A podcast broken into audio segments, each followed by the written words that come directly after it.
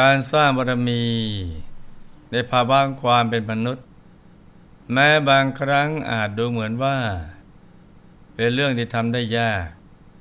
เพราะมีปัญหาเรื่องประสักมากมายเกิดขึ้นในชีวิต และยังต้องเสียเวลาทำมาหากิน แต่ก็นับได้ว่าง่ายกว่าอัตภาพอื่นมากมายนัก เช่นเป็นเทวดา เป็นพรหม มีแต่การสวยสุขและการใช้บุญไปเรื่อยๆจนกว่าจะหมดบุญ จากนั้นจึงจะติลงมาเกิดเป็นมนุษย์ แล้วค่อยสร้างบารมีกันใหม่ หากเป็นสัตว์นรก เปรตหรืออสุรกาย ก็มีแต่การเสวยทุกทรมานเสวยวิบากกรรมมันเผ็ดร้อน ความคิดจะสั่งสมบุญจะไม่เกิดขึ้นฉะนั้นเมื่อมีโอกาสดีแล้ว ควรเร่งรีบสั่งสมบุญกันให้เต็มที่ มุ่งสร้างบารมีทั้งสิบทัศให้ครบถ้วนบริบูรณ์ แล้วก็มันเจริญสมาธิภาวนา ให้ใจบริสุทธิ์หยุดนิ่ง จะได้ก่าถึงพระธรรมกาย มีพระรัตนตรัยภายในเป็นที่พึ่ง ที่ระลึกอันสูงสุดกันนะจ๊ะ มีธรรมภาสิทธิปรากฏในมัจจริสูตรความว่าเพราะความตรณีและความประมาท บุคคลจึงให้ทานไม่ได้ บุคคลผู้หวังบุญ รู้แจ้งอยู่พึงให้ทานได้ ความตรณีและความประมาท เป็นภัยร้ายแรงในวัฏฏะทีเดียว นอกจากนี้ยังเป็นประปักษ์ต่อการบำเพ็ญ มหาทานบารมีอีกด้วย มื่อทานบารมีไม่สมบูรณ์ การให้บารมีอย่างอื่น เช่น ศีลบารมีเนคขมาบารมีเป็นต้น ให้เต็มเปี่ยมบริบูรณ์ก็ทำได้ยาก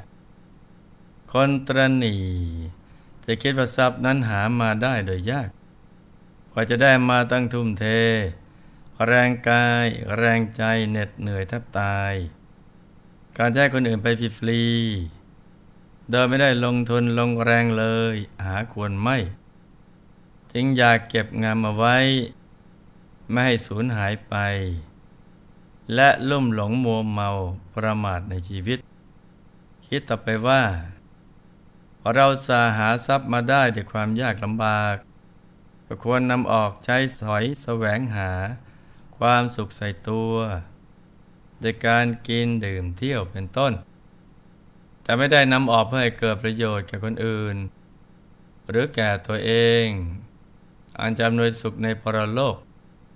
ส่วนผู้รู้เห็นว่า บุญเท่านั้นที่เป็นที่พึ่งก่อให้เกิดประโยชน์สุขทั้งในโลกนี้และโลกหน้า จึงนำทรัพย์ออกให้ทาน สละความตรณีไม่ประมาทในชีวิต เร่งสร้างบุญสร้างบารมี ติดตัวไปให้มากที่สุดเท่าที่จะทำได้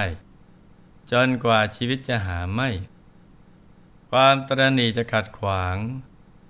หนทางไปสู่สวรรค์และนิพพานพอไปสวรรค์ไม่ได้ ชีวิตหลังความตายก็มีแต่มุ่ง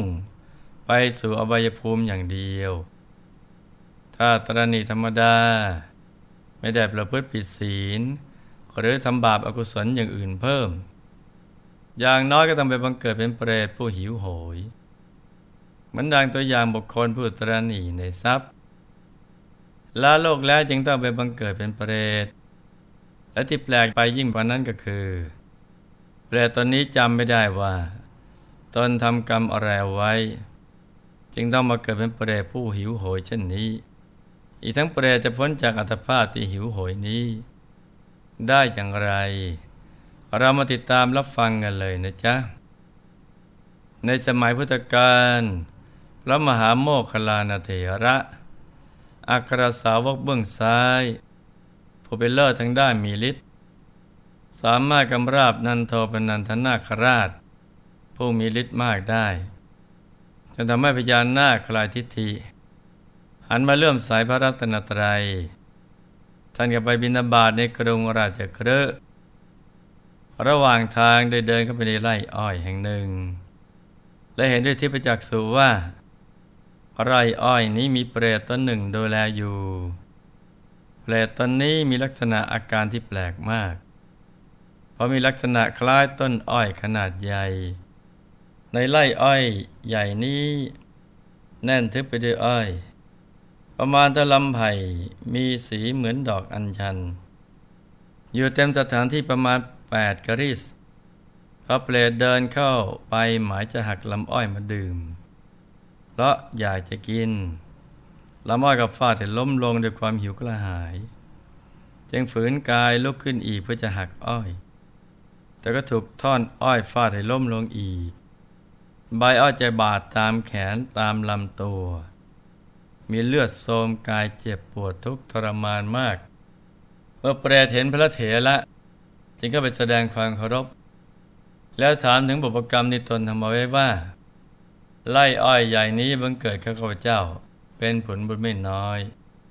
แต่ข้าพเจ้ากินอ้อยนั้นไม่ได้ ท่านผู้เจริญก็ท่านโปรดบอกข้าพเจ้าได้เถิด นี่เป็นผลกรรมอะไร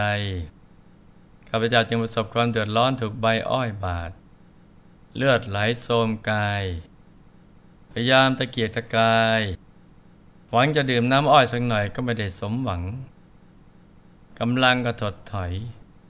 มีความหิวกระหายยิ่งนัก นี่เป็นเพราะผลกรรมอะไรอันหนึ่งข้าพเจ้าถูกความหิวและความกระหายเบียดเบียน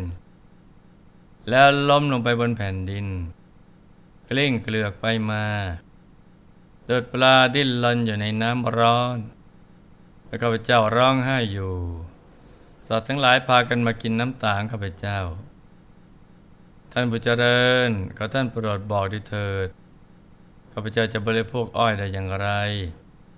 ตามปกติแล้วพระมหาเถระพอเห็นเปรตมีลักษณะรูปร่างหน้าตา และการถูกกระทำทารุณกรรมด้วยจักสุทิพย์ก็จะนำไปทูลเล่าให้พระองค์ทรงทราบไปขอพระองค์ได้ทรงมีพุทธบัญญัติกร ตามกลางพิสุสงฆ์และพุทธบริษัท จะได้ข้อคิดและเกิดธรรมสังเวชแต่เมื่อเปรตดุษามาอ้อนวอนถาม อยากรู้บุพกรรมของตนเอง ท่านจึงระลึกชาติไปดูบาปกรรมที่เปรตทำเอาไว้ แล้วจะเลยให้กับเปรตผู้น่าสงสารได้รับฟังว่าประชาติก่อนท่านเกิดเป็นมนุษย์ เป็นคนตรณีทีเหนียว ไม่เคยบริจาคทานเลย วันหนึ่งได้เดินกัดกินอ้อยไปตามทาง และมีเด็กคนหนึ่งเดินตามหลังท่าน และเด็กคนนั้นอยากกินอ้อยบ้าง จึงขอกับท่าน แต่ท่านก็ไม่พูดอะไร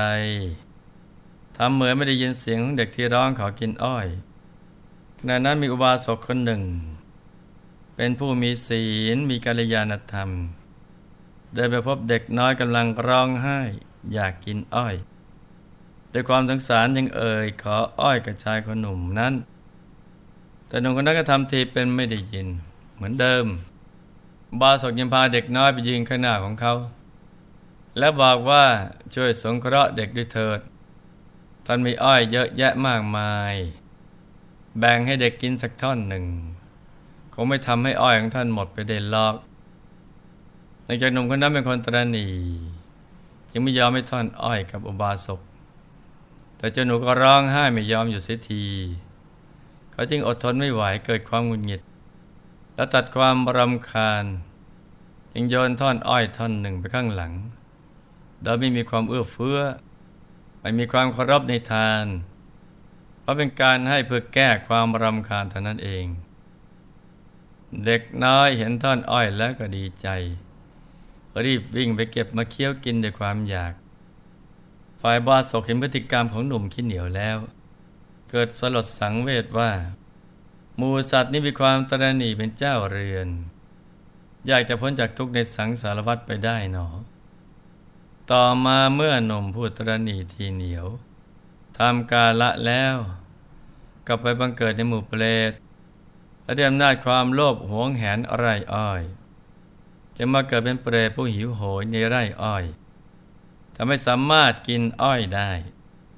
เมื่อพระเถระเล่าบุพกรรมให้ฟังแล้วเปรตเกิดความสังเวชคิดว่าตนเองไม่น่าเป็นคนตรณีเลย จึงอ้อนวอนพระเถระว่า อยากพ้นจากอัตภาพที่ทุกข์ทรมานนี้จังเลย ขอพระคุณเจ้าได้โปรดเมตตาเป็นที่พึ่งเถิด พระเถระเห็นว่าเปรตตอนนี้มีบุญเก่าอยู่บ้าง จึงบอกให้เปรตหักท่อนอ้อยมาถวาย เปรตเกิดกุศลจิตศรัทธาต่อพระเถระไม่มีความรู้สึกหวงแหนเหมือนเมื่อตอนเป็นมนุษย์ เวลาเขาไปหักท่อนอ้อย อ้อยจึงไม่ทำร้ายเปรตเหมือนเมื่อก่อนพอพระเถระรับแล้วก็อำลาจากไป ฝ่ายเปรตเฝ้าไรอ้อยก็ได้อันตรธานไปจากบริเวณนั้นเหมือนกันเดี๋ยววันนี้ทำให้เปรตมีโอกาสได้ดื่มกินอ้อยอย่างมีความสุข พ้นจากอัตภาพนั้นแล้วด้วยจิตเลื่อมใสในพระอรหันตเถระทำให้ได้ไปบังเกิดในสวรรค์ เห็นไหมจ๊ะ ว่าความตรณีเป็นภัยในสังสารวัฏเป็นอุปสรรคขัดขวางวันทางไปสู่สวรรค์และพระนิพพานเมื่อใดที่ความตรณีเข้ามาครอบงำจิตใจ จะทำให้ใจมืดใจเสื่อมคุณภาพ จิตใจจะแคบแคบสลาไม่ออก ทำให้กลายเป็นคนเห็นแก่ตัวที่น่ากลัว แต่สังคมของเรามีแต่คนตรณีไม่ช่วยเหลือแบ่งปันกัน โลกก็จะสับสนวุ่นวาย แต่ถ้าหากทุกคนรู้จักเสียสละแบ่งปัน ให้อภัยและมีน้ำใจต่อกัน โลกก็จะได้รับความสงบสุข เพราะฉะนั้น อย่าตรณีและอย่าประมาทในชีวิตกันนะจ๊ะ ใครก็ตามที่มาขัดขวาง เริ่มมาห้ามเราไม่ให้ทำบุญ แสดงว่าเขายังไม่ได้จักโทษถึงความตรณีว่ามีวิบากมากมายเพียงไร คนบานท่านั้นไม่สรรเสริญการให้ทาน แต่ผู้รู้จะหวาดกลัวต่อโทษถึงความตรณีเวลาในโลกมนุษย์นี้ประเดี๋ยวเดียวเท่านั้นเอง ไม่ถึงร้อยปีก็ต้องละทิ้งกายมนุษย์นี้ไปแล้วรีบสั่งสมบุญบารมีกันเข้าไว้ อะไรจะเป็นบุญกุศล ก็ให้ทุ่มเททำกันให้เต็มที่จะให้สิ่งใดมาเป็นอุปสรรคในการสร้างบารมีของเรา ให้เข้มแข็งในการสร้างบารมีกันทุกคน จะได้มีสุคติสวรรค์เป็นที่ไปอบุญบารมีเต็มเปี่ยมก็จะได้ไปสู่นิพพานกันทุกคนนะจ๊ะ ในที่สุดนี้ หลวงพ่อขอหน่วยพร ให้ทุกท่าน ประสบความสำเร็จในชีวิต ในธุรกิจการงานและสิ่งที่พึงปรารถนา ให้มีสุขภาพรานามัย สมบูรณ์แข็งแรง มีอายุขายยืนยาว ติดสร้างบารมีกันไปนานๆให้ครอบครัวอยู่เย็นเป็นสุข เป็นครอบครัวแก้ว ครอบครัวธรรมกาย ครอบครัวตัวอย่างของโลก ให้มีดวงปัญญาสว่างสวัยเข้าถึงพระธรรมกายได้โดยง่ายได้เร็วพลัน จงทุกท่านเถิดธรรมกาย